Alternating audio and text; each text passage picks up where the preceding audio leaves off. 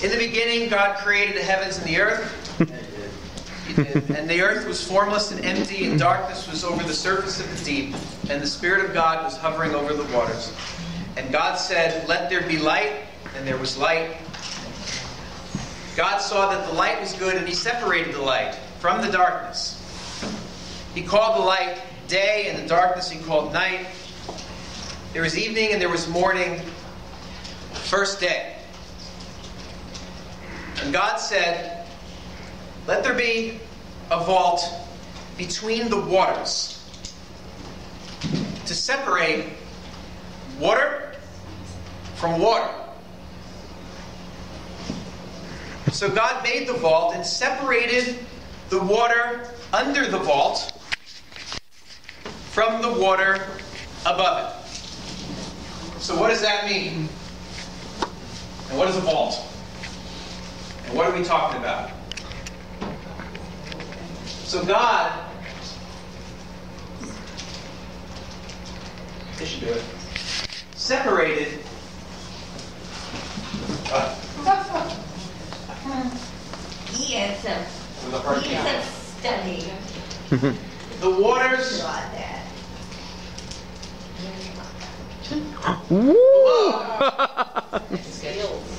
from the water above.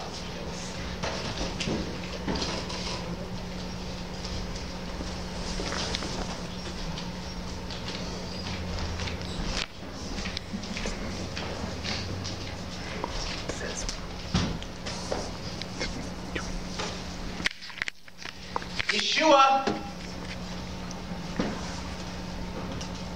came across this woman from Samaria and said to the woman, Give me a drink.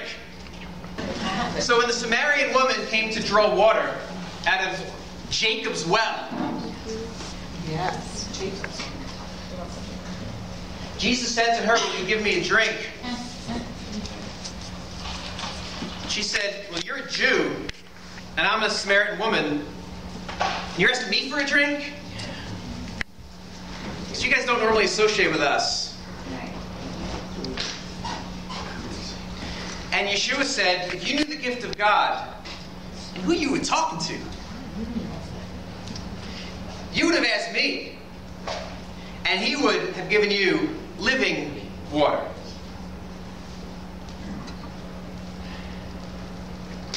And she said, Are you greater than our father Jacob, who gave us this, them, there, here well, that I'm drinking from right now? I mean, this is Jacob's well. Right. This is a big deal. This ain't no hole in the sand. Right. This is Jacob's well. Yaakov, Avinu, Jacob our father, dug this thing. And there's water coming out of it. And he said, if you drink from that, you will thirst again. What? Oh, didn't. Jacob's well? And I'm going to thirst again? But the water I give will become a spring of water welling up to eternal life. Living water. And she said, Give me this water. In the beginning, God separated the waters below from the waters above. The waters below, even Jacob's well, because Jacob's well became something that it wasn't meant to be. Jacob's well was a foreshadow of Yeshua's water. It wasn't meant to be a monument that you could drink from across time and over time and over the generations and say, Oh, drinking from Jacob's well. God separated the waters from below from the waters from above. The waters from below are the waters of this world, are the oceans of this world. the waters above are the waters from heaven. The waters above are the living waters of Yeshua. Hmm. The waters of the world will leave you thirsty. The waters of below will drown you. In the waters of heaven, where that arrow is pointing, are the waters of shalom. As we are in the sixth month of this year, as we approach the day of the trumpet blast and the day of atonement, followed by the Holy Ghost party of Sukkot, the Feast of Tabernacles. My charge to you this month is to swim up here, not down here by His grace. The waters of the world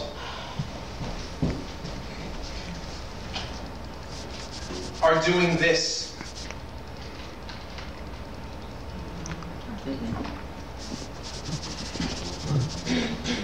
But as high as it may go, God said He will not destroy the world any longer by flood. Which means, as high as it may go, there is still water up here for God's kids to swim in, to bathe in, to drink from, to be refreshed by. These waters down here will kill you. What I'm seeing these days is that the undertow of these waters are getting stronger. And the people of God who are called to swim up here, that are called to do battle up here, Yes. are being sucked down into here by the waves and currents of the world. My charge to you is as the world goes through a whirlwind down here, a typhoon, stay above the waves. Mm. And I will call upon your name and keep my eyes above the waves when oceans rise. When oceans rise. My soul will rest in your embrace. I didn't pick that song for today. You picked up. Stay up here. The undertow is dragging God's kids into it and causing division.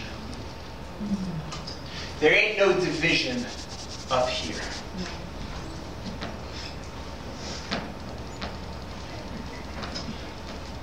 Mm. the exposure of the waters of the world is becoming more clear. Things haven't changed much. It may seem like things have changed. We may see a beheading in wherever it was and go, uh oh! It's the same old story. The exposure of it is increasing. Okay? Not too long ago, France was beheading so many people that they had to build a machine to get it done efficiently. John the Baptist, what happened to him? It's an old story. But what happened with Yeshua when John the Baptist was beheaded? What did he do? We must fight! That's not what he did. Did he do battle up he- down here to kick the Romans out? No. He went to be by himself. First thing he did is he went into a boat and went above the waters on the boat. But everybody followed him. And then he went ashore and they were all hungry, so he just had to feed them all to get them away from him. That's one way of looking at it. And then where did he go? To a mountaintop. And then what did he do right after he was on that mountaintop? Right when he went away to be by himself after John the Baptist lost his head. He walked on water. Yes. We know the story of how he walked on water. Do you know that happened right after John the Baptist was beheaded? News stories are ugly. Yeah. They're always been ugly. Yeah. Always been ugly. The exposure of it is increasing. And what I'm seeing is God's kids are getting sucked into it. One of our black sons will get killed by some white cop. Okay? The black community, because there's a wound, a wound there, an unhealed wound, and a brokenness, will get sucked down into here to fight that battle. Because they're broken, because there's a wound, a wound. What I'm seeing is us white folk going down in there to do battle Right. that causes division. And not a single bit of the wound is being healed. Well, I just saw a news report where a white guy got killed by a black cop. Why aren't we riding? riding? Hmm, hmm, hmm, that is doing nothing but doing battle down here Right, yeah. and causing division. Yes, Do battle from up here. yes. When they have to go down into here, it's to rescue and it's to heal. Yes. It's not to make a point, That's and it's right. not to do battle. The battle is won up here. That's Right. Yep. And this is going to get right, it's going to rise higher, and it's going to shout more loudly in the days that are coming. Yes. My charge to you, my charge to you is to operate up here. The Spirit of God hovered Over. over the water. That's right. Yes. Yep. Hallelujah. Come on. Come on. Amen. There will be a day when God will wipe evil from the face of the earth. Amen. We get done with the Torah, the whole 40 years of wandering and the ups and the downs and the lefts and the rights. At the end of this thing, when they went into the land, they were charged to kill everything alive man, woman, dog, cat, mouse, Yeah. baby. Geneva Conventions, forget about it. Because you have to read this in spirit. At the end of this thing, when the kingdom come, all evil will be eradicated. All of it. All evil. Not a single breath of evil will remain.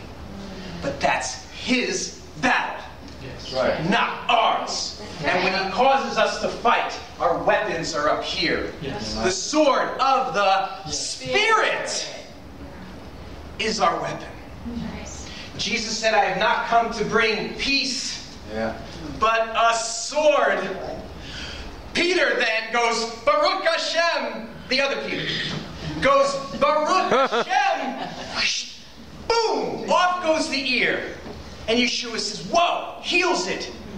And says, Stop that, Peter. Who lives by the sword will die by the sword. What?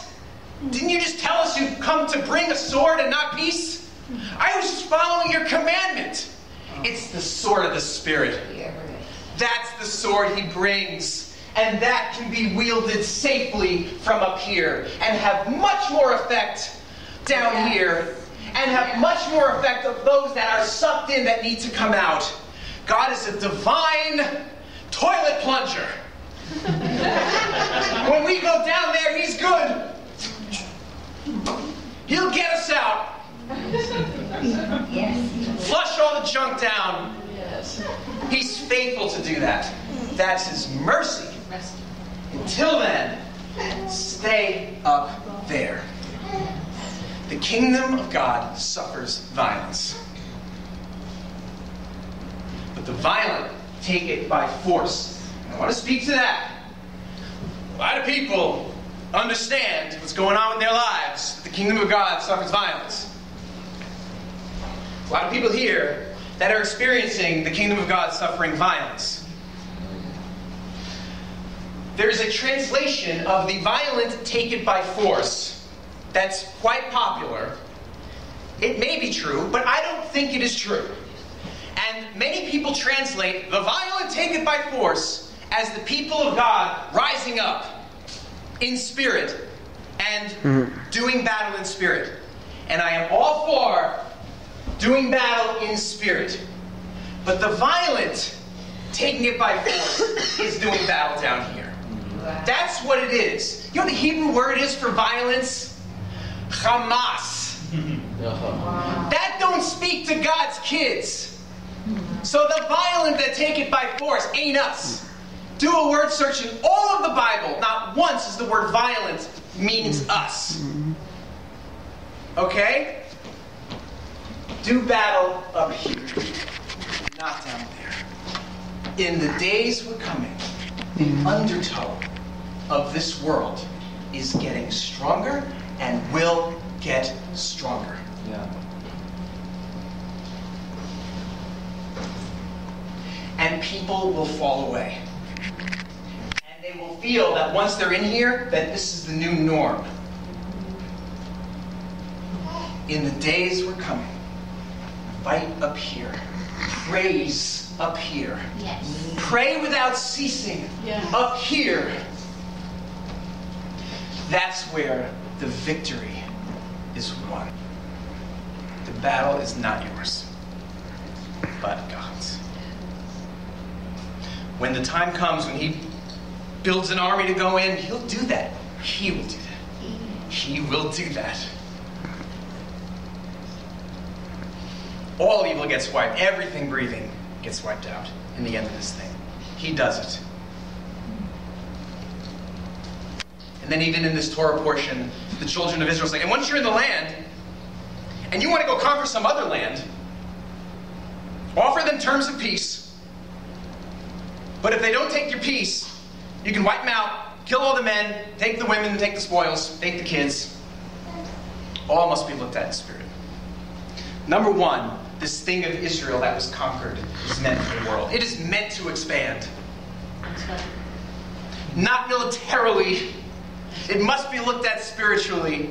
But what God is doing about putting himself into a piece of real estate, that's not meant for a little strip. That's meant for the whole world. That's right. That's why the children of Israel say, okay, you can go and do it.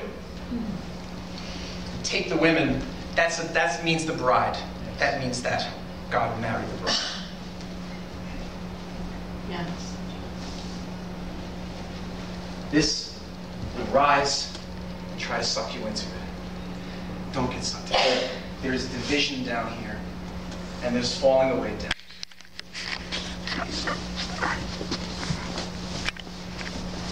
I think I said my piece. Peace, P E A S, peace, peace, peace. Only one other thing I'll share from this week's Torah portion. It's a word of encouragement for all of you. It says that when Israel decides that they want a king to rule over them, the king must write a Torah scroll and read it every day. Messiah fulfills the whole of the Torah. He is the king. And the Torah that he wrote is you.